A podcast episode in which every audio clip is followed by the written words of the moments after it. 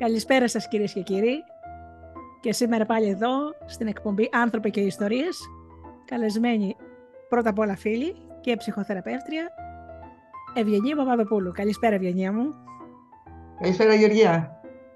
Λοιπόν... Τι έγινε, σου λείψα; Λόγω της θεματικής ε, ε, πώς το πω, ανάπτυξης του προηγούμενου βίντεο που κάναμε και έχεις, ε, έδειξες κάποια θέματα πολύ σημαντικά, έλαβα από τους ακόλουθούς μου και στο YouTube αλλά και στο ραδιοφωνικές εκπομπές διάφορες ερωτήσεις.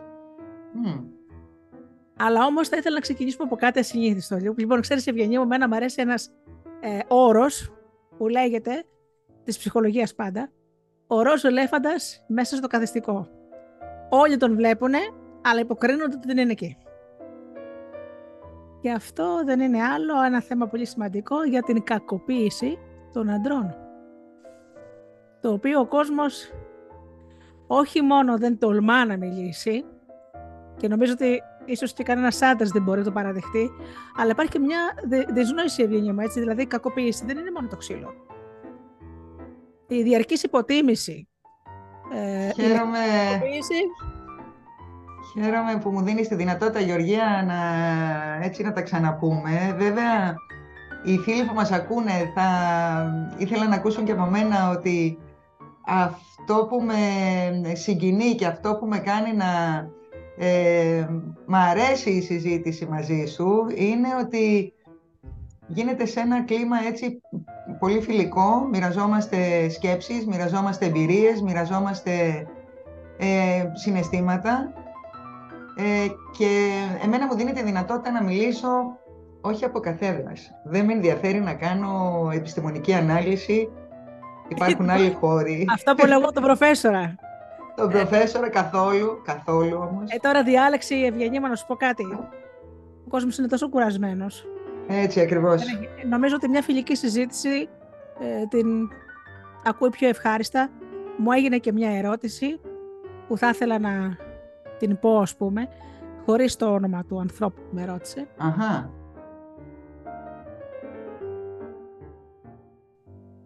Ε, είναι ένας, πρόκειται για έναν κύριο, ο οποίος είναι 50 πλάς, χώρισε, συμβαίνουν αυτά. Το ζήτημα είναι ότι εκτός από το χωρισμό, γιατί επειδή είδα το βίντεό μας ε, για τα, μετά το διαζύγιο, ξέρεις, οι σχέσεις, οι διαταραγμένες σχέσεις. Ε, μου είπε το εξής. Καταστράφηκε και οικονομικά. Ε, σε μια ηλικία 50 ετών που είναι δύσκολο ένας άνθρωπος να βρει εργασία σε αυτή την ηλικια έχει τρομερά οικονομικά και δέχεται ο όρος bullying, νομίζω είναι, υπάρχει εκφοβισμός, υπάρχει λεκτική κακοποίηση. Να μην χρησιμοποιούμε ξένες λέξεις.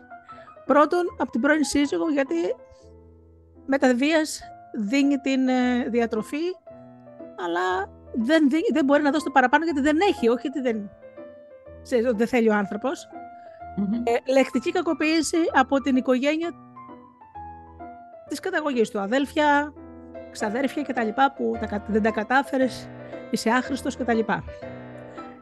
Λεκτική κακοποίηση από φίλους, που λίγος ως πολύ μου είπε ότι αισθάνεται ότι είναι το, το, το, το παράσιτο της παρέας. Δηλαδή, θέλω να πω ότι για αυτά τα χρήματα, που είναι βέβαια κινητήριος δύναμη, ο άνθρωπος ε, ε, κακοποιείται συναισθηματικά και λεκτικά ε, λόγω της έλλειψης χρημάτων. Γενικώς της ταμπέλας του αποτυχημένου χώρισες, δεν τα κατάφερες, δεν είσαι στα παιδιά σου.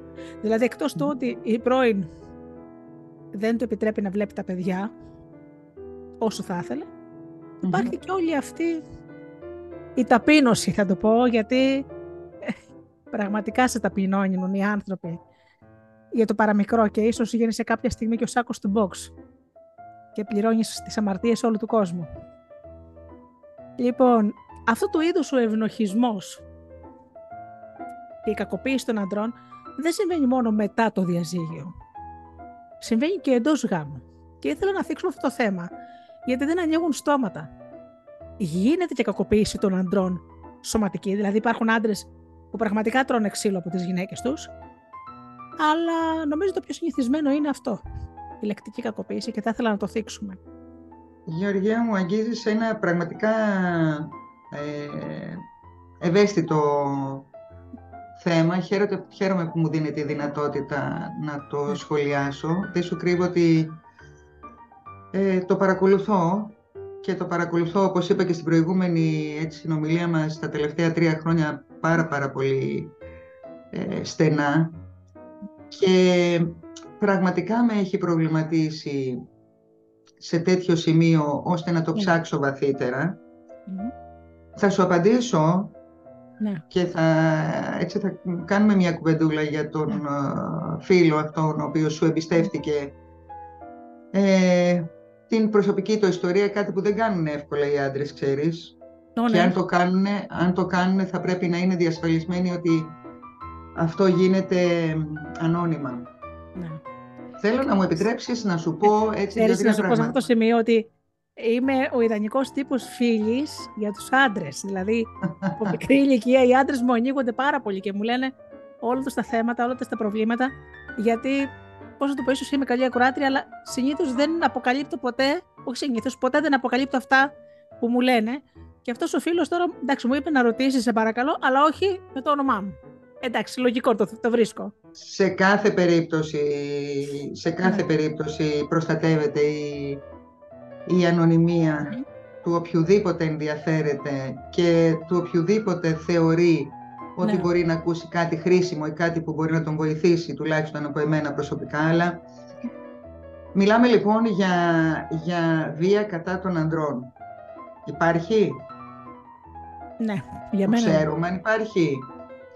Κοίταξε να δεις Γεωργία, για σένα, για μένα, για τον φίλο μας, για τον άλλον φίλο μας υπάρχει ε, με δεδομένο ότι βιωνεται Η ερώτησή μου είναι εάν υπάρχει για την πολιτεία, αν υπάρχει για την κοινωνία, γιατί ξέρεις πάρα πολλά πράγματα συμβαίνουν και πάρα πολλά πράγματα εξελίσσονται δίπλα μας και η επίσημη πολιτεία τα αγνοεί. Και γιατί τα αγνοεί, γιατί χρειάζεται να υπάρχουν είτε στατιστικά στοιχεία, είτε αποτελέσματα έρευνας.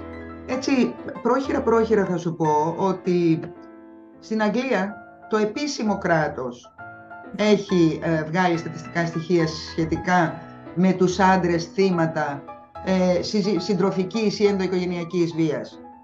Και δεν είναι καθόλου αμεληταία τα στατιστικά στοιχεία. Μπορώ να, τα, να σου στείλω και links. Δεν θα το ήθελα αυτό, σε παρακαλώ. Για οποιονδήποτε ενδιαφέρεται να μπει για του λόγου του αληθες Λοιπόν, τα στοιχεία του Γραφείου Εθνικής Στατιστικής της Αγγλίας ναι. δείχνουν κάθε χρόνο ότι ένα στα τρία θύματα ενδοοικογενειακής βίας είναι άντρας. Που ισοδυναμεί με 757.000 άντρες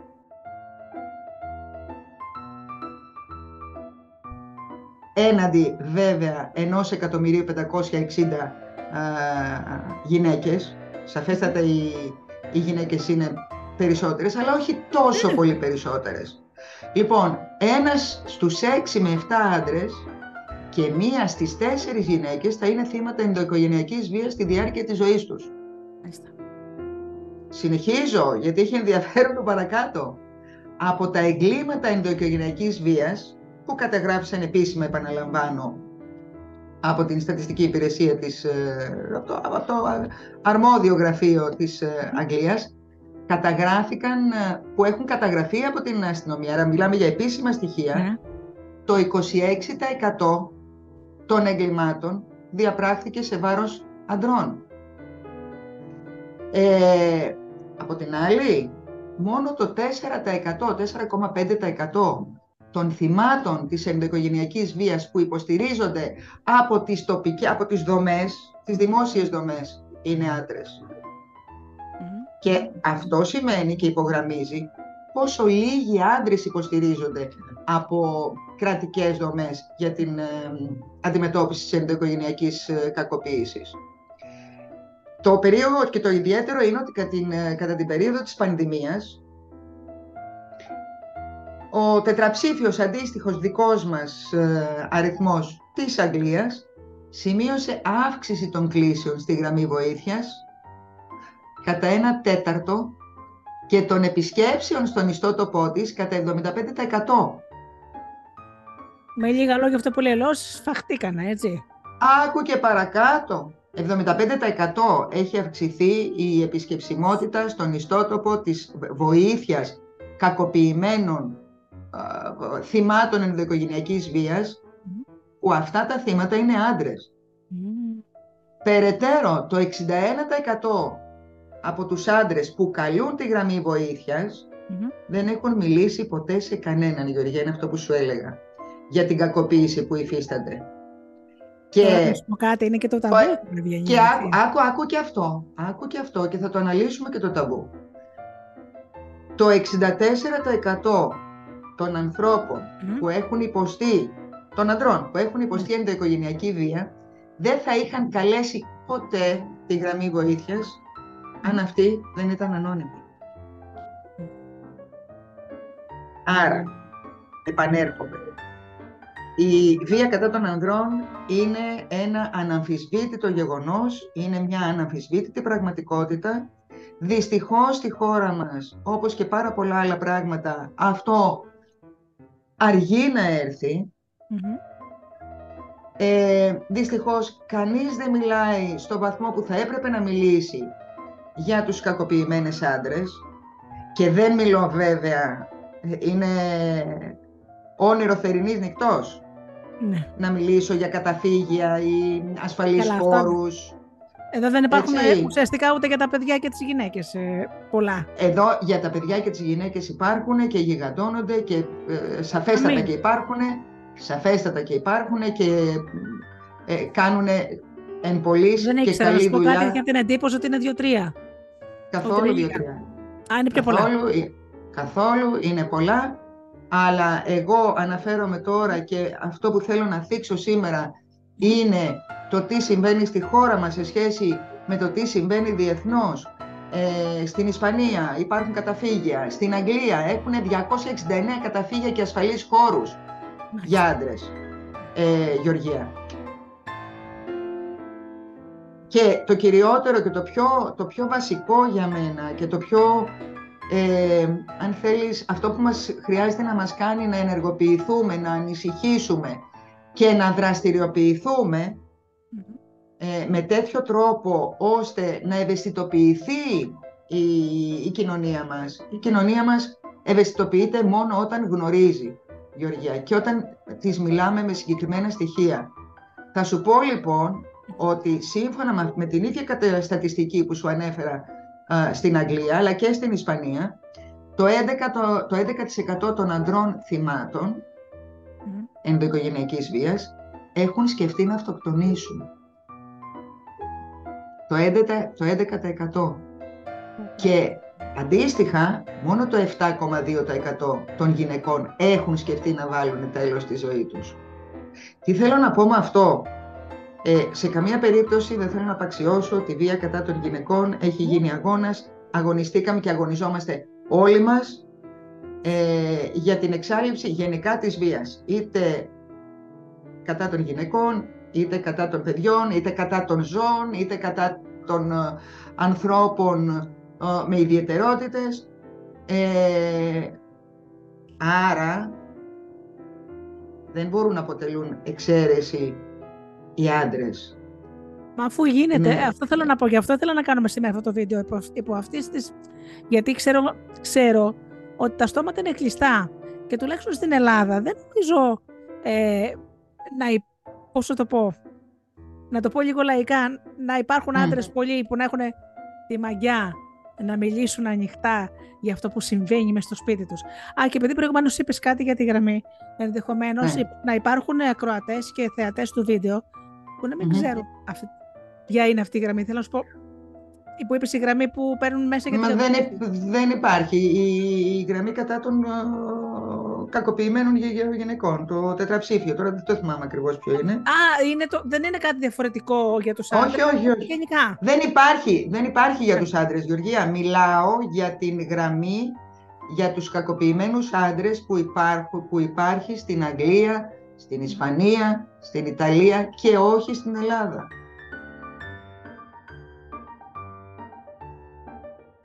Δεν έχουμε ε, τέτοια γραμμή ε, στην Ελλάδα. Ναι. Δεν θεωρούν είναι πάρα πολύ άσχημο. Δηλαδή, ας πούμε, ένας άντρας, λέμε τώρα, παράδειγμα, έτσι, ναι. εδώ στην Ελλάδα, να ναι. καταγγείλει ε, κάτι τέτοιο. Ενδοοικογενειακή βία. Ουσιαστικά, πού θα πάρει. Παίρνει από την αστυνομία, δεν μπορεί να το κάνει, δεν μπορεί να πάει πουθενά άλλο, έτσι δεν είναι; Πού θα, πάρει, πού θα πάρει και από πού την, ε, την περασμένη φορά, στην περασμένη μας συζήτηση, είχα ρωτήσει πού θα πάει αυτός ο άνθρωπος, πού θα απευθυνθεί, έστω και για μία, ε, ε, πώς το λένε, συμπαράσταση ρε παιδί μου, ενδυνάμωση, ε, έναν ε, παρηγορητικό λόγο. Να ακούσει μία φωνή, έναν άνθρωπο που δεν θα τον ξέρει, να τον ακούσει, να πει το βάσανό του, να πει το άχ να βγάλει, να βγάλει ε, ε, την, την, την, την στεναχώρια του. Δεν υπάρχει τέτοιο στην Ελλάδα, Γεωργία. Εκτός Υπάρχει. από τις δομές και που, επίσης... που είναι ψυχολόγοι, θέλω να πω ε, κρατικά, δεν ξέρω θέλω να σου πω δομές. Ε, κοίταξε να σου πω κάτι. Γενικά, υπάρχει... γενικά ας πούμε. Κοίταξε, υπάρχει το, η γραμμή για το COVID. Υπάρχει η γραμμή, υπάρχουν ε, ε, γραμμές, σε πάση περιπτώσει, που έχουν ε, σαν σκοπό την την ενδυνάμωση, την, την ενδυνάμωση, την, την παρηγορία, εν πάση ναι, ναι. περιπτώσει. Τις πρώτες βοήθειες θα έλεγα. Ναι. Τις πρώτες βοήθειες. Γιατί οι πρώτες βοήθειες δεν είναι μόνο να έχεις τυπήσει, είναι και όταν βρίσκεσαι σε ένα μεγάλο αδιέξοδο. Φυσικά. Και όταν έχει μαυρίσει ο κόσμος γύρω σου. Μα βγαίνει μόνο να πω κάτι. Πώς αυτοκτονούν οι άνθρωποι που πέφτουν από τα μπαλκόνια; Υπάρχουν ε, τέτοιες στιγμές που έχει θολώσει το μυαλό. Εκείνη τη στιγμή δεν σκέφτεσαι λογικά. Δηλαδή, αν υπήρχε κάτι τέτοιο, δηλαδή να μιλήσεις, να πεις αυτό που σε. Αν ήταν τόσο οργανωμένο όπως λες, δεν θα αυτοκτονούσαν τόσοι άνθρωποι. Ε, θα είχαμε αποφύγει πάρα, πάρα πολλά δεινά, Γεωργία. Αλλά εδώ θέλω να πω κάτι για να mm. Μπορέσουν να μας παρακολουθήσουν και όσοι μας ε, κάνουν έξι την τιμή να, να μας ε, ακούνε, να μας βλέπουν. Όταν μιλά, πολύ σωστά είπες στην, ε, στην έναρξη της ε, συνομιλίας μας, τι σημαίνει ε, βία και ποια είναι η βία τελικά που υφίσταται οι άντρες, ώστε να είναι ε, άξια λόγου. Είναι η σωματική. Θα σου πω λοιπόν ότι οι άντρες δεν φοβούνται τη σωματική βία. Δεν είναι εκεί το... οι περισσότεροι άντρες.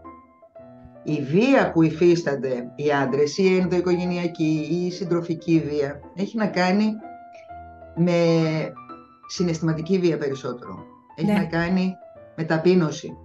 Δηλαδή, ακούς, μου λένε ας πούμε, έχω μιλήσει με πολλούς ε, έτσι άντρες που βρίσκονται σε αυτή την ε, δύσκολη ε, κατάσταση. Βρε ε, κολλάει το στόμα της, είσαι άχρηστος, είσαι τενεκές ξεγάνωτος, ε, με το παραμικρό που θα κάνω ή μια στοχεία ή εν πάση περιπτώσει κάτι που δεν το έχω κάνει καλά.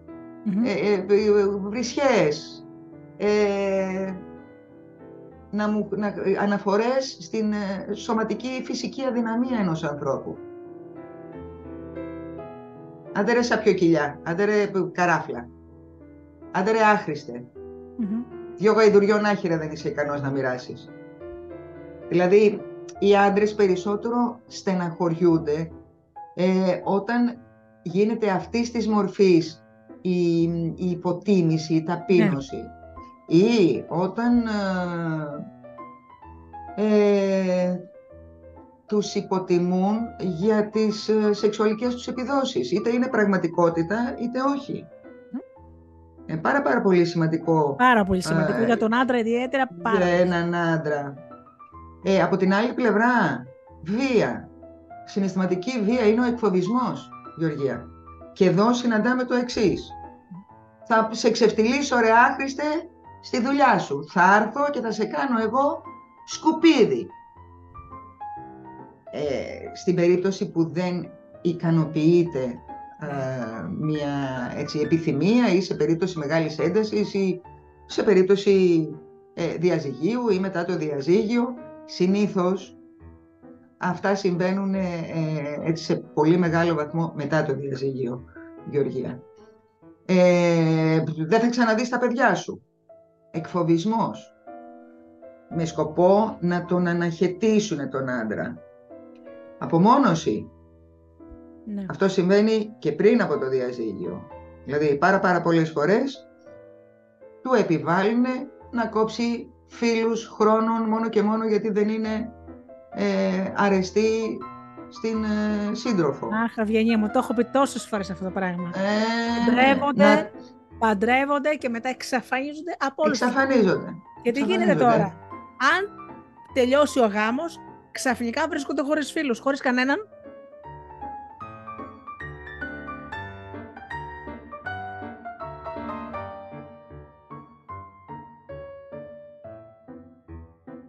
και προσπαθούν να, να, επανασυνδε... να επανασυνδεθούν. Όταν έχεις ας πούμε, να δεις κάποιους ανθρώπους 10 χρόνια, ξανα... είναι δύσκολο η... να ξανακολλήσει η παρέα. Να, να ξανανοίχτει και να σου πει ο καθένας κάνει την εγωγενειά του, έχει τα δικά του τα προβλήματα. Δεν θα κάτσει να ακούσει ύστερα από τόσα χρόνια το δικό του πρόβλημα.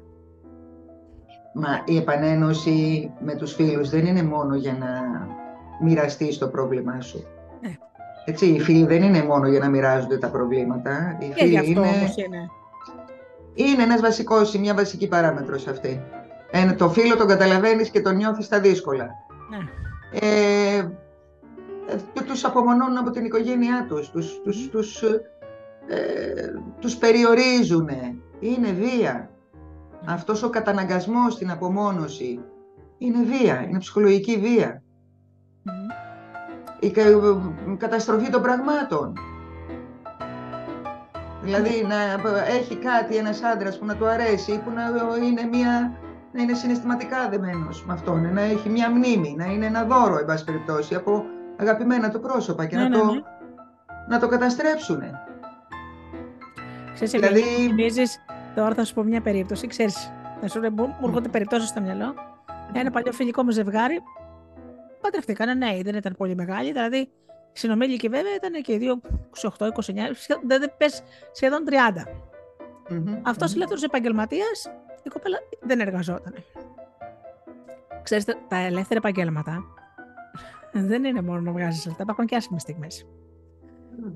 Λοιπόν, όταν έγινε η κρίση του 2010, ξέρεις, θυμάσαι το που είχα αρχίσουν, κόβανε μισθούς, Θυμάσαι όλα αυτά που είχα γίνει. Το πρώτο ε, πράγμα που έπαθαν ζημιά, το πρώτο πράγμα που έπαθαν ζημιά είναι οι, οι μικρές επιχειρήσεις. Ε, και μάλιστα ήταν τότε εκείνη την εποχή που κόψανε τα δώρα από τους δημόσιους υπάλληλους. Και κάποιοι ιδιωτικοί υπάλληλοι σαν να χαίρονται. Και τους λέω: Ξέρετε κάτι, μη χαίρεστε. Γιατί με τα δώρα των δημοσίων υπαλλήλων κοίταται η αγορά. Και ζούσατε εσεί. Η αγορά, ο, ο πρώτος που θα χάσει τη δουλειά του θα είσαι εσύ. Τέλος πάντων. Και λοιπόν, ενώ στην αρχή εντάξει, δεν ζούσαν πλούσιοι, αλλά ήταν άνετα. Ε, ε, ε, έτυχε μια περίοδος σε αυτόν τον άνθρωπο μαύρη που ό,τι και να έκανε οδηγούσε σε παταγώδη επιτυχία. Και όχι μόνο αποτυχία, αλλά χρεωνόταν κιόλας. Οπότε, εφού ξέρεις ότι το τελευταίο επάγγελμα δεν έχει ωράριο, κάποια στιγμή γύρναγε κατάκοπος στο σπίτι να φάει κάτι, να κάνει ένα μπάνιο, ας πούμε, και τέλος πάντων να δει και τηλεόραση. Γιατί όταν έχεις τόσο προβλήματα, λες να δω κάτι να ξεχαστεί. Από mm-hmm. την ώρα που καθόταν να φάει, η κοπέλα πάρει το κεφάλι της και άχρηστη. Και έτσι, αυτό που λες εσύ, που δεν αξίζει τίποτα, που δεν είσαι ικανός να δυο γαϊδουριονάχερα. Του έλεγε, του έλεγε, του έλεγε, του έλεγε. Φαΐ γλυκό δεν έχει φάει αυτός ο άνθρωπος. Αφού λοιπόν συνεχίσει αυτή τη δουλειά, να κάνει τη μία χασούρα πίσω από την άλλη, κάποια mm-hmm. στιγμή, στα πέντε χρόνια, δεν θυμάμαι τώρα, όχι επανέκαμψε, απλώς ε, άρχισε να φαίνεται κάτι στον ορίζοντα. Αυτή πήγε, εργάστηκε, είδε και πώς είναι δύσκολα κιόλας, έτσι. Γιατί ξέρεις, άμα είσαι εκτός εργασίας 5, 6, 7, 8 χρόνια, μετά χάνεις λίγο τη συνέχεια. Τέλος πάντων, και ξαφνικά ο κύριο δει μια άλλη γυναίκα. Και τώρα λοιπόν η κοπέλα να κλαίει. Mm-hmm. Το ξέρεις κάτι. Δεν υπήρχε μέρα που να μην τον ταπεινώσεις. Δεν υπήρχε μέρα που να μην του χτυπήσεις τα, τα σφάλματα στο κεφάλι. Δηλαδή, πραγματικά σου λέω να, να κάνω, το, είπα να κάνω το δικηγόρο του διαβόλου. Αν ήμουν άντρας, θα είχες φάει κλωτσάπ τον πρώτο χρόνο. Και το γεγονός και μόνο ότι ο άνθρωπος το ανέχτηκε αυτό 6-7 χρόνια πόσο ήταν, Εγώ τον θεωρώ ήρωα. Δηλαδή, ξέρεις, μπήκα λίγο στα παπούτσια του που λένε και σκεφτόμουν. Φαντάσου να γυρίσεις κατάκοπος από στο σπίτι σου από μια δουλειά που όχι μόνο δεν σου έχει αποδώσει, αλλά τρέμεις τι θα γίνει αύριο. Πώς θα, πώς θα πληρωθούν οι υπάλληλοι, πώς θα, το ΙΚΑ, τα νίκια, έτσι, όλα αυτά. Ε, είχαν μαγαζί. Και ξαφνικά να έχεις έναν άνθρωπο που την ώρα που κάθεσαι στο, στο τραπέζι να φας, να αρχίσει γκρίνια, ξέρεις. Μια τέτοια κουβέντα δεν είχε ακούσει ο άνθρωπος. Γεωργία μου, πέραν από το, θα σου ξαναπώ, ότι δεν είμαι σίγουρη, ε, τουλάχιστον και από την εμπειρία αλλά και από τις έρευνες που συνεχίζω να, έτσι, να ασχολούμαι, ε, δεν είμαι σίγουρη αν ένας άνθρωπος ο οποίος βγαίνει από μια ε, κακοποιητική συμπεριφορά, έχει κακοποιηθεί ένας άντρας, ε, ρισκάρει εύκολα ξανά να ξαναδημιουργήσει μια σχέση. Εύκολα. Ναι, κοίταξε. Μπορεί να μην είναι σχέση. Είναι, είναι, τελείως, είναι τελείως διαφορετικό. Ε, μπορεί να είναι ε, σχέση ξέρεις, για, την, για, για, την ευχαρίστηση. Γιατί ξέρεις, τι θέλω Αυτό να πω. δεν είναι σχέση. Ναι. Αυτό δεν είναι σχέση. Ε, Απλώς έφτιαξε, ε, ισοπεδρέθηκε μια άλλη γυναίκα. Τώρα δεν ήταν, όντως δεν ήταν κάποια σοβαρή σχέση, αλλά ήταν, πώς να το πω, η αφορμή. Μία διέξοδος. Μία διέξοδος, ναι, γιατί... Ήταν μια διέξοδος και ήταν και η αφορμή για να τελειώσει ο γάμος. Γιατί η αιτία προπήρχε. Έτσι. Καλά, όντως αυτός. Ε, δεν, δε, αυτή ε, η κοπέλα που, που βρήκε δεν την παντρεύτηκε. Απλώς ήταν. Ξέρεις. Ε, ήταν μια, μια διέξοδος συναισθηματική, ναι. τέλος πάντων και βιολογική διέξοδος. Και εδώ θα σου πω, Γεωργία μου, ότι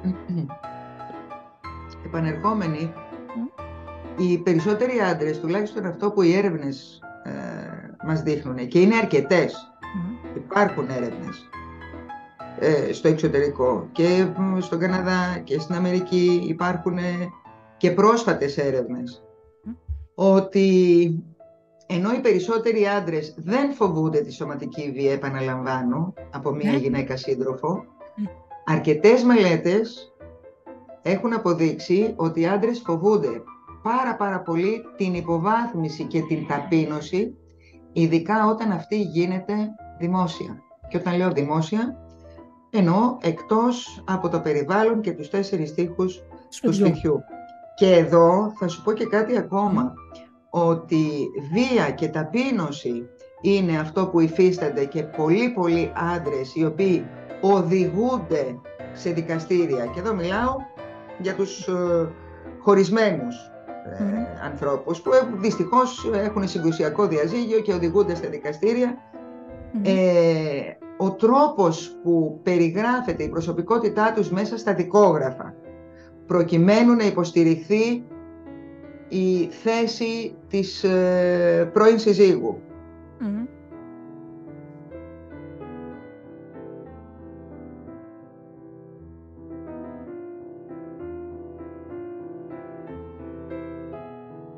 Γίνεται με τέτοιο τρόπο που οι άνθρωποι αυτοί στιγματίζονται για, όλο το, για το υπόλοιπο της ζωής τους. Πραγματικά στιγμα, εσωτερικά στιγματίζονται. Ναι. Ψυχολογικά στιγματίζονται. Δεν είναι δυνατόν το 99,9 των αντρών που φτάνουν στο συγκρουσιακό διαζύγιο και δυστυχώς ε, είναι αντίδικοι ε, στα δικαστήρια να είναι είτε κακοποιητικοί, είτε χαρτοπαίκτες, είτε εξαρτημένοι, είτε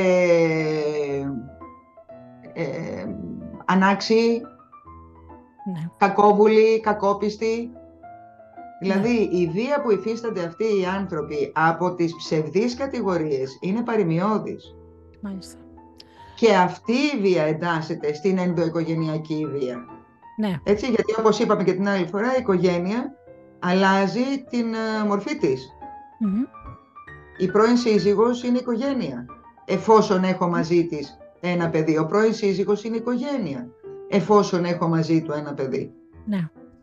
Άρα πολλαπλά κακοποιείται ε, ο άντρας, ναι. Ο άντρας. Βέβαια, βέβαια. Έχουμε πάρα πάρα πολύ δρόμο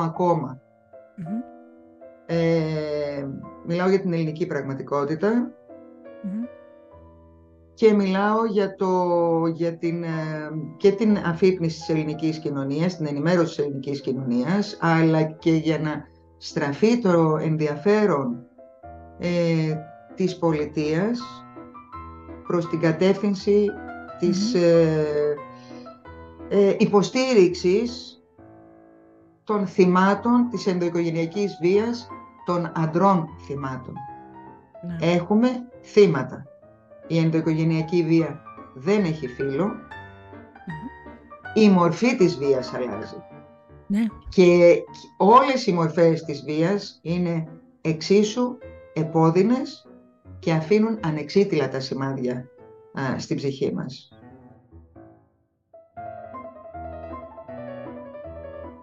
Ναι. Άρα... Να σου πω τώρα κάτι.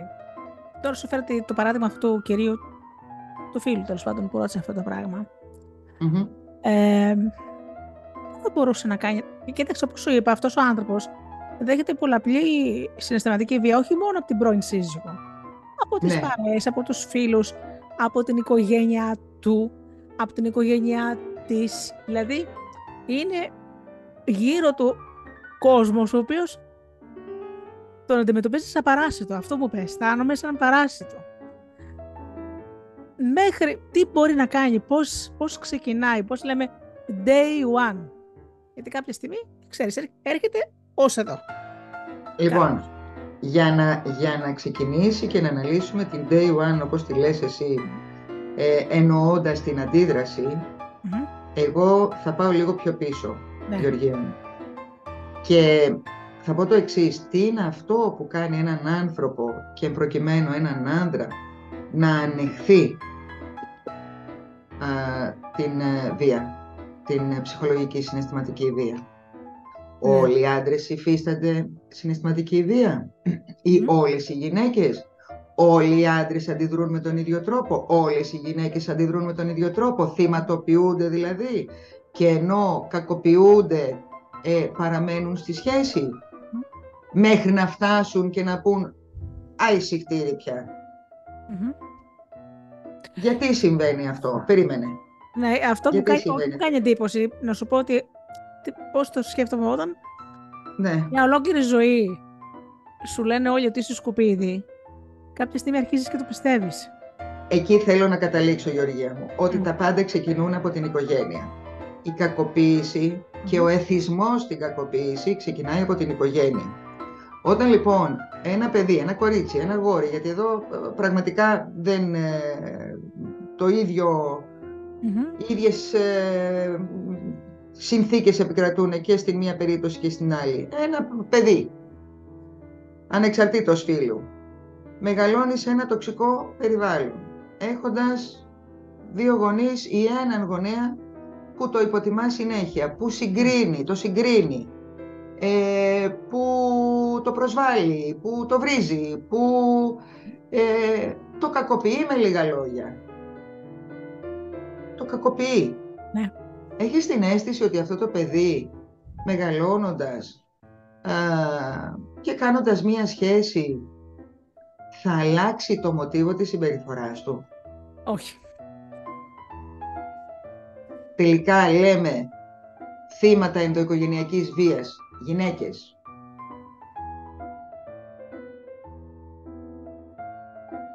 Μα όλες οι γυναίκες εγώ πιστεύω ότι παντρε... οι πιο πολλοί παντρεύονται τη μάνα τους και οι πιο πολλές παντρεύονται τον πατέρα τους ή παντρεύονται έναν από τους δύο γονείς. Εντός εισαγωγικών, έτσι. Δηλαδή, το, το, το, το μοτίβο της κακοποιητικής μητέρας ή του κακοποιητικού πατέρα ξαφνικά, ασυνείδητο όμως, έτσι. Ε, Πας κατευθείαν και το επιλέγεις για σύντροφο ζωής. Είναι σαν να συνεχίζεις, δηλαδή. Ε, διάβαζα σε ένα βιβλίο ε, ότι για μια κυρία η οποία στο εξωτερικό ο, πρώτο, ο πατέρας της αλκοολικός. Παντρεύτηκε τον πρώτο άντρα αλκοολικό, μόλις απεξαρτήθηκε ο άνθρωπος, τον χώρισε και μετά όταν ο ψυχολόγος την ξαναείδε, ξανά είχε παντρευτεί αλκοολικό. Όλα αυτά δεν είναι τυχαία. Σαφέστατα, όχι, έχουν μιλήσει πάρα πάρα πολύ για, ναι. τις, για τα επαναλαμβανόμενα μοτίβα στη ζωή μας ε, είναι πραγματικά ένα ιδιαίτερο κεφάλαιο αυτό που θίγεις. Δεν θα ήθελα να το θίξουμε σήμερα. Δεν όχι, θα ήθελα όχι. να Απλώς θέλω να μου πεις, ναι, αυτό το έθεσα παράδειγμα. Δεν δηλαδή... θα ήθελα να φύγουμε ναι. από, την, ε, από την κακοποίηση κατά των ανδρών και από την αναγκη οι άνθρωποι αυτοί να μιλήσουν ε, ανώνυμα. Ε, θα μου πεις πού θα μιλήσουν. Ακόμα και στις δομές που υπάρχουν, στα, στα τηλέφωνα που υπάρχουν ναι. για, τις, για την ενδοοικογενειακή βία, ναι, να πάρουν τηλέφωνο εκεί, να μιλήσουν εκεί, να απαιτήσουν βοήθεια. Ναι να, μην, να, να αρχίσουν να μιλάνε, να μοιράζονται το βάσανό τους, να μοιράζονται την κατοικοποίησή τους. Δεν είναι ντροπή.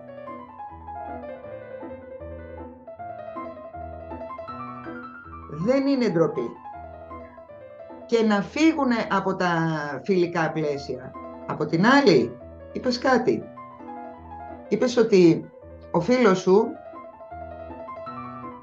απορρίπτεται ή κακοποιείται ε, εντός και εκτός εισαγωγικών και από το δικό του ε, οικογενειακό και φιλικό περιβάλλον. Ναι. Εκεί η Γεωργία χρειάζεται προσωπική δουλειά και χρειάζεται και οριοθετηση Πολύ συγκεκριμένη οριοθέτηση.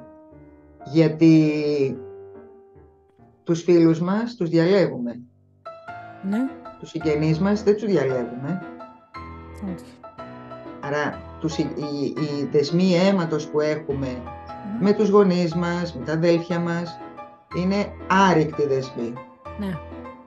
Αυτό δεν σημαίνει ότι μπορεί να είναι, ότι χρειάζεται να είναι συγκεκριμένοι ναι. οι δεσμοί αυτοί, ενώ οι συμπεριφορές να είναι συγκεκριμένες, να υπάρχει ένα συγκεκριμένο μοτίβο όπου ένας αδελφός ε, διαδραματίζει το ρόλο του boss, του αρχηγού, γιατί, γιατί έχει πετύχει περισσότερο επαγγελματικά, γιατί έχει ε, κάνει καλύτερες σπουδές, γιατί έχει καλύτερη, ε, ένα επάγγελμα που του δίνει την δυνατότητα να, να βρίσκεται σε μια καλύτερη οικονομική κατάσταση.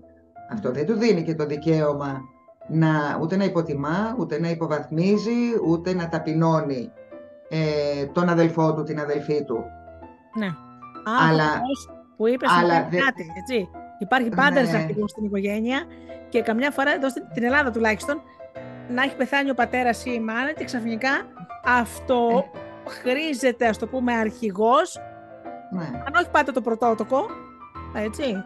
Όπως είπες. Ο ας... άνθρωπος ο οποίος. Έχει περισσότερα χρήματα. Όχι απαραίτητα χρήματα. Mm.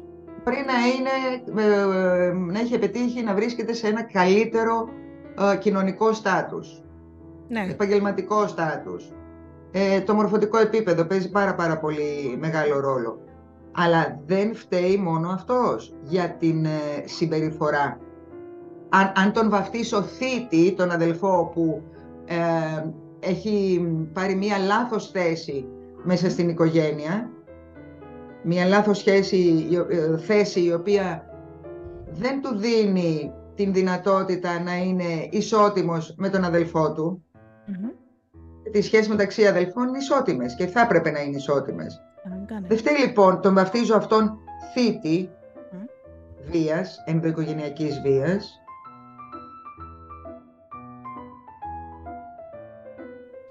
ε, δεν έχει μόνο αυτό την ευθύνη, έχει και το θύμα ευθύνη.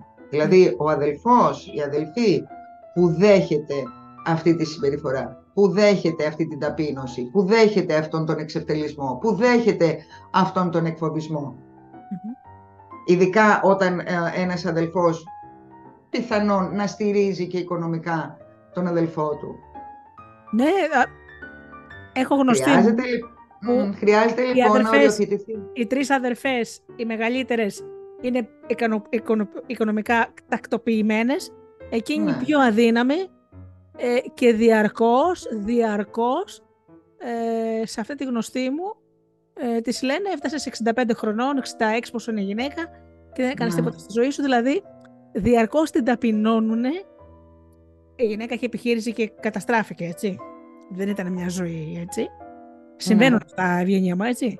Και μου είπε, Βεβαίως και κοντεύω, τα, κοντεύω τα 70 και διαρκώς, λες και είμαι δηλαδή κανένα κοριτσόπουλο και οι αδερφές μου διαρκώς με ταπεινώνουν για την οικονομική μου. Ε, μπράβο. Αυτή λοιπόν η γυναίκα ή αυτός ο άντρας που είναι θύμα, επαναλαμβάνω, εντός και εκτός εισαγωγικών ναι. ενδοοικογενειακής βίας, ναι. ε, χρειάζεται να οριοθετηθει χρειάζεται να πει stop. Ναι. Ως εδώ. Τώρα, το τι, ποια θα είναι η αφορμή που θα τον κάνει να πει stop, εξαρτάται από τη δουλειά που κάνει με τον εαυτό του, εξαρτάται από, την, από το ενδιαφέρον που δείχνει για την δική του αυτοβελτίωση, Γεωργία. Ναι. Δεν, είναι, δεν είναι εύκολα, σε παίρνει μπάλα, γίνεται συνήθεια. Ε, οι συμπεριφορές αποκτούν έτσι ένα, Ναι. ένα μοτίβο από το οποίο δεν μπορείς να ε, ξεφύγεις εύκολα. Α, είναι δύσκολα, δεν είναι ανέφικτο Μμμ. σε οποιαδήποτε ηλικία και αν βρεθεί ο άνθρωπος. Αυτό ε, το να δέχεται κάποιος αυτήν την συμπεριφορά, την κακοποιητική συμπεριφορά, είτε ε, την δέχεται από σύντροφο, είτε την δέχεται από γονείς, είτε την δέχεται και μιλάω όντας ενήλικας, έτσι, Ναι, γιατί ναι, ναι. από ένα παιδί δεν μπορούμε να ζητήσουμε ευθύνες, ούτε να το προτρέψουμε Όχι. να Ε, οριοθετηθεί, αυτό- δεν το κουβεντιάζουμε. Αυτό είναι θέμα άλλη, άλλης μας ε, συζήτησης. Ναι. Λοιπόν, ε,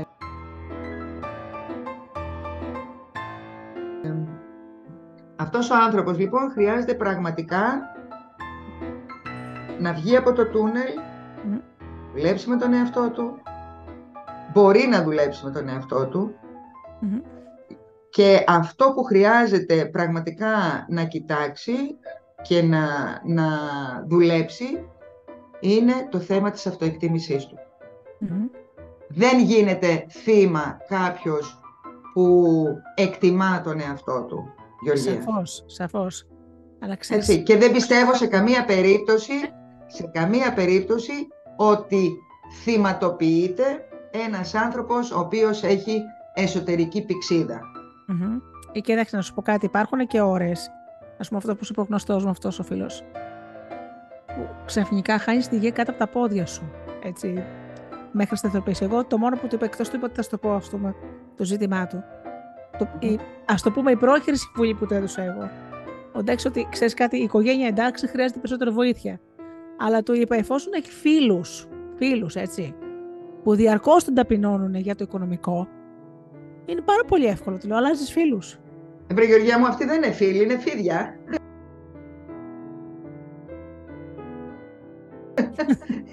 Για ποιους Δηλαδή, φίλους μιλάμε τώρα, να σου μην πω κάτι. τρελαθούμε. Που λέει ο λόγος ότι τον καφέ που θα τον κεράσουν, θα του βγάλουν Ναι. από τη μύτη. Μα επαναλαμβάνω, αυτή δεν είναι φίλη, είναι φίδια. Ναι, Και αυτό επειδή το είπα, έχουμε δηλαδή την- απορώ πώς τους ανέχει. Δηλαδή, λέω, φίλε μου, Λουσίκο, φύγε. Σταμάτα να Επειδή του έχουμε τη- παρέα. Έτσι.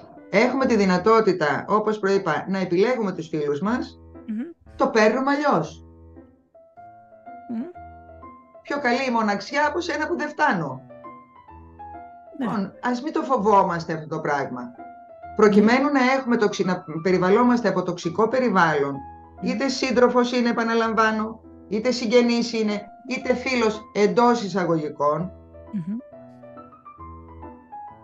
Που θα μου δημιουργήσει περαιτέρω πρόβλημα, επιλέγω να μείνω μόνη μου, μόνος μου.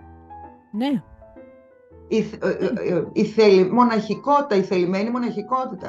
Ναι. Ξέρεις, πολλές φορές όταν μείνουμε μόνοι μας με τον εαυτό μας, μας δίνει τη δυνατότητα να κοιτάξουμε βαθιά μέσα μας, να επαναπροσδιορίσουμε τους στόχους μας, να επαναπροσδιοριστούμε εμείς οι ίδιοι, να κάνουμε τον, τον απολογισμό μας, τον μέχρι τώρα απολογισμό μας, Μμμ. να καταγράψουμε τις νίκες και τις ήττες μας.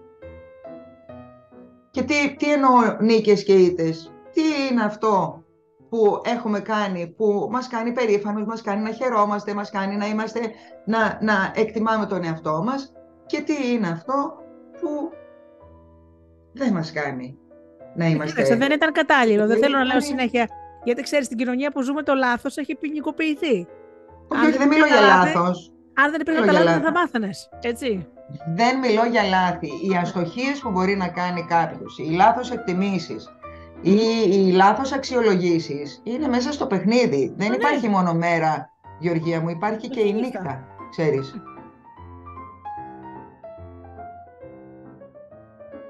Εγώ το Οπότε, Ευγενία, βγήκαμε από δύο χρόνια. Όσο ήμασταν τρία χρόνια, ήμασταν έγ- εκ- έγκλειστοι. Καταστραφήκανε επιχειρήσεις, κλείσανε μικρές επιχειρήσεις. Ήταν οι άνθρωποι, δεν, πώς να το πω, δεν τα είχαν υπολογίσει αυτά. δεν μπορείς να το κατηγορήσεις έναν άνθρωπο ότι δεν έκανε πολλά πράγματα όταν ξαφνικά έγινε όλο αυτό το πράγμα. Και εγώ γνωρίζω, βλέπω ήδη στη γειτονιά μου μαγαζιά που κλείσαν διαπαντό. Δεν, δεν αντέξανε. Και ξέρεις, πιστεύω... Κοίταξε, η οικονομική ξέρεις... αδυναμία, η οικονομική ναι. αδυναμία πολλές φορές, mm. οι απαιτήσεις μάλλον, ε, και η αξιολόγηση του αν κάποιος είναι οικονομικά δυνατός ή δεν είναι οικονομικά δυνατός, έχει να κάνει με τη δυνατότητά του να καλύπτει όχι τις ε, ανελαστικές δαπάνες, αλλά τις ελαστικές δαπάνες. Έτσι. Αν ένας άνθρωπος δηλαδή έχει τη δυνατότητα μέσα από τη δουλειά του, μέσα από το, από το επάγγελμά του, το καθημερινό, να ανταποκρίνεται στις υποχρεώσεις του. Ναι. Αυτό είναι που ποινικοποιείται. Δηλαδή, είναι ανάξιος ένας άνθρωπος που πραγματικά με χίλιους δύο κόπους μπορεί, τηρωμένων των αναλογιών, να ανταπεξέλθει στις υποχρεώσεις του σπιτιού του. Είναι ανάξιος. Γιατί δεν μπορεί να προσφέρει το παραπάνω; Γιατί δεν μπορεί να προσφέρει μια εκδρομή. Γιατί δεν μπορεί να προσφέρει ένα ακριβό δώρο. Γιατί δεν μπορεί να προσφέρει ένα εστιατόριο. Γιατί πολλές φορές συναντάμε υποτίμηση σε αυτούς τους ανθρώπους. Ε, ε θυματοποιούνται αυτοί οι άνθρωποι. Αντιμετωπίζουν την ε, υποτίμηση, την απαξίωση αυτοί οι άνθρωποι. Ναι. Και ξέρεις κάτι, καμιά φορά βγαίνει μου, ξέρεις πάρα πολύ καλά, ότι δεν βγαίνουν ούτε υποχρεώσεις. Ε, όταν δεν υπάρχει εργασία, οι, οι βασικοί λογαριασμοί μένουν απλήρωτοι. Και δεν είναι, κάτι, που, δεν είναι κάτι που ξέρεις που περνάει από το χέρι τους. Δηλαδή, όταν δεν έχει εργασία ο άλλος, με, με αυτή την έννοια το λέω. Δηλαδή, δεν, δεν το κάνει επίτευξη ότι δεν έχει πληρώσει το ρεύμα και έχει φτάσει, ξέρω εγώ, 2.000 ευρώ. Συμφωνώ απόλυτα. Συμφωνώ απόλυτα και εκεί χρειάζεται η ενσυναίσθηση και εκεί μπορούμε να μιλάμε για ε, σχέσεις συντροφικότητας ή σχέσεις φιλίας ή σχέσεις ε, συγγενικές. Όταν πραγματικά καταλαβαίνουν τον άλλον, ακόμα και αν δεν μπορούν να τον συνδράμουν, αλλά τον καταλαβαίνουν, τον νιώθουν. Και ξέρεις, πολλές φορές οι άνθρωποι δεν θέλουν τίποτε άλλο παρά να τους πει κάποιος, ρε φίλε μου, σε νιώθω, σε καταλαβαίνω, κάνε υπομονή, θα τα καταφέρεις. Κοίταξε, στρέψε τη ματιά σου προς αυτή την κατεύθυνση. Ναι. Δηλαδή, ένας, έναν ενθαρρυντικό λόγο, μια καλή κουβέντα, ένα χτύπημα στην πλάτη. Όχι την, ε, την υποτίμηση, όχι την ταπείνωση. Ναι, την απαξίωση. Και, την απαξίωση και πραγματικά ε, δυστυχώς και ειδικά μετά την, ε, τον εγκλισμό και την ε, οικονομική τέλος πάντων ε, τις οικονομικές δυσκολίες που περάσαμε όλοι μας ναι. τα τελευταία χρόνια συναντάμε όλο και περισσότερο ανθρώπους με τέτοια προβλήματα. Δηλαδή με προβλήματα που τους δημιουργούν περισσότερο οι συμπεριφορές, μια που μιλάμε για άντρες, και για να επανέλθω και να ναι, ολοκληρώσω ναι, ναι, εδώ, Γεωργία μου, για τους άντρες, ε, αυτό είναι που τους ενοχλεί, επαναλαμβάνω, Αυτό είναι που φέρουν βαρέως περισσότερο. Εγώ, και ξέρεις, νομίζω ότι οι άντρες φέρουν πολύ πιο βαρέως μια οικονομική καταστροφή από μια γυναίκα. Δηλαδή, πραγματικά τους κοστίζει τους κοστίζει, γιατί εδώ πάλι μιλάμε για στερεοτυπικές αντιλήψεις, Γεωργία μου, οι οποίες δυστυχώς είναι πολύ πολύ βαθιά ριζωμένες ακόμα στην, ε, στην Ελλάδα, ότι ε, την οικονομική ασφάλεια του σπιτιού την παρέχει ο άντρας, ο πατέρας. Παρότι λοιπόν έχουν αλλάξει τα δεδομένα, παρότι η γυναίκα βγήκε στο, στο στίβο της εργασίας, παρότι έχει δικό της εισόδημα, εν τούτης, ε, η, περι, η περισσότερη, η κοινωνία μας, ε, έχει πολύ μεγαλύτερες προσδοκίες και απαιτήσεις από έναν άντρα να ναι. στηρίξει ε, την οικογένεια ε, από ότι από μια γυναίκα. Ναι, ναι. Δηλαδή οι, οι ευκαιρίες είναι ίδιες για όλους, ο, ο άντρας και η γυναίκα νομικά είναι ίσοι, ε, επαγγελματικά είναι ίσοι, έχουν εκμηδενιστεί, δεν υπάρχουν αυτές οι ανισότητες. Για να μην σου πω ότι ε, πολλές φορές και στις προσλήψεις και στο δημόσιο και μέσω ΑΣΕΠ και τα λοιπά, το αν έχει, ε, αν είναι μητέρα μια γυναίκα, αν έχει παιδιά, αν έχει οικογένεια, ναι. έχει μοριοδοτείται παραπάνω. Λοιπόν, οι ευκαιρίες είναι οι ίδιες για έναν άντρα και για μια γυναίκα. Ε, ναι. Από το που θα μπει στο πανεπιστήμιο, από την αποφύτιση, από τα μεταπτυχιακά, από την, ε, από την επαγγελματική καταξίωση. Λοιπόν, δεν γίνεται όταν φτάνουμε στο επίμαχο σημείο το ποιος ε, έχει την ευθύνη των οικονομικών του σπιτιού ή και ποιος επιβάλλεται να στηρίζει αποκλειστικά το σπίτι, αυτός να είναι ο άντρας. Αυτός να είναι ο πατέρας.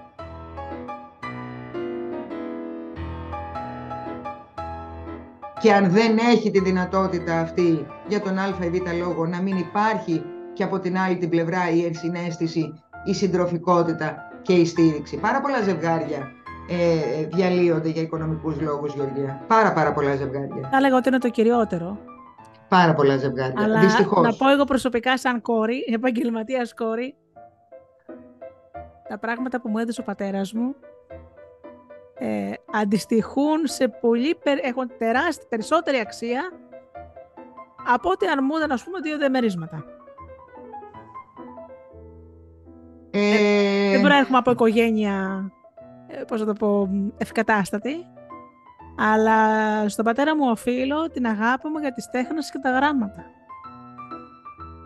Για την παρότρινσή του και την εθάρρυνσή του να κάνω πράγματα τα οποία με αντιπροσωπεύουν. Δηλαδή αυτά που μου έχει δώσει, η κληρονομιά που μου έχει δώσει ο πατέρας μου, είναι ανυπολόγιστες αξίες. Και μάλιστα μου έχει πει μια κυρία, ότι γιατρός μάλιστα, θα προτιμούσα, λέει, οι δικοί μου να μου, δουν, να μου δίνανε ένα ξεκούραστο ψυχικό κύτταρο παρά λέει τα τρία σπίτια και τα οικόπεδα που μου έχουν δώσει.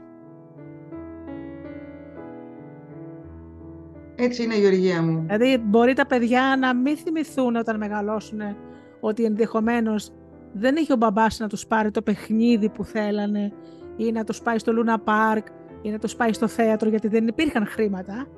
Όμως πάντα θα θυμούνται με αγάπη τα βράδια που παίζανε μαζί στο πάτωμα, που τους διάβαζε παραμύθια, που τους έκανε αστείες γκριμάτσες για να γελάσουν. Θέλω να πω ότι φτάσαμε, σαφώς και το οικονομικό ευγένεια είναι πάρα πάρα πολύ σημαντικό. Αλλά είναι μερικά πράγματα που δεν, εξου... δεν αγοράζονται με όλα τα χρήματα του κόσμου. Ε, και με αυτό θέλω να κλείσουμε, Γεωργία. Ναι. Ναι. Δεν αγοράζονται. Ναι. Ένας καλός πατέρας ε... για μένα είναι χρυσάφι, γιατί μιλάμε σήμερα, επειδή είναι οι άντρες το, δεν αγοράζονται. το θέμα μας. Ο, πατέρας, ο καλός ο πατέρας δεν αγοράζεται με τίποτα. Εγώ κλείνοντας Γεωργία μου θα ήθελα να ευχηθώ μέσα από την ψυχή μου να συμβάλλουμε όλοι, να αφυπνιστούμε όλοι, να ενεργοποιηθούμε και ο καθένας να βάλει το δικό του λιθαράκι με όποιο τρόπο μπορεί, ώστε να εξαλειφθεί το φαινόμενο της ενδοοικογενειακής βίας η οποία καταστρέφει ζωές καταστρέφει τα πάντα, είναι Είναι λέλαπα. Να. Ε, εύχομαι και στο κομμάτι που μου αναλογεί θα συνεχίζω να, να είμαι πρέσβυρα ε, των ανδρών. Έχω κατηγορηθεί, ξέρεις Γεωργία, γι' αυτό. Το ξέρω έχω κατηγορηθεί και έχω τέλος πάντων ε, παρεξηγηθεί θα έλεγα. Ε, θα συνεχίσω να το κάνω και θα ναι. συνεχίσω να το κάνω γιατί, γιατί θεωρώ ότι αυτοί είναι που χρειάζονται τη βοήθειά μας και τη στήριξή μας. Ναι. Και να πω και, και, ένα, και ένα πρακτικό θέμα, επειδή αυτό το βίντεο σίγουρα θα αποκτήσει άντρες θεατές. Ε, αν κάποιος θέλει να κάνει μια ερώτηση, έστω και με κλειστή κάμερα, γιατί ξέρεις, σου είπα, δεν ανοίγουν εύκολα τα στόματα. Νομίζω ότι αξίζει να τους δώσουμε και, και ένα, μια δεύτερη συνέντευξη, αν κάποιος δηλαδή θέλει να ανοίξει την καρδιά του. Αλλά Εγώ είμαι διαθέσιμη. Να μην φαίνεται. Εγώ είμαι, εγώ είμαι διαθέσιμη, Γεωργία μου, και με ναι. μεγάλη μου χαρά θα συμμετείχα ναι. έτσι στο μοίρασμα και αν ο λόγος μου είναι χρήσιμος, με μεγάλη μου χαρά να τον Εγώ πάντως το είπα, εγώ, εγώ είμαι επαγγελματίας κολλητή. λοιπόν, πολλά πολλά φιλιά, καλό βράδυ Γεωργία μου. Ευχαριστώ, ευχαριστώ πολύ. Έγινε. Ευχαριστώ. Και εγώ ευχαριστώ. Γεια σου. Γεια σου αγάπη μου.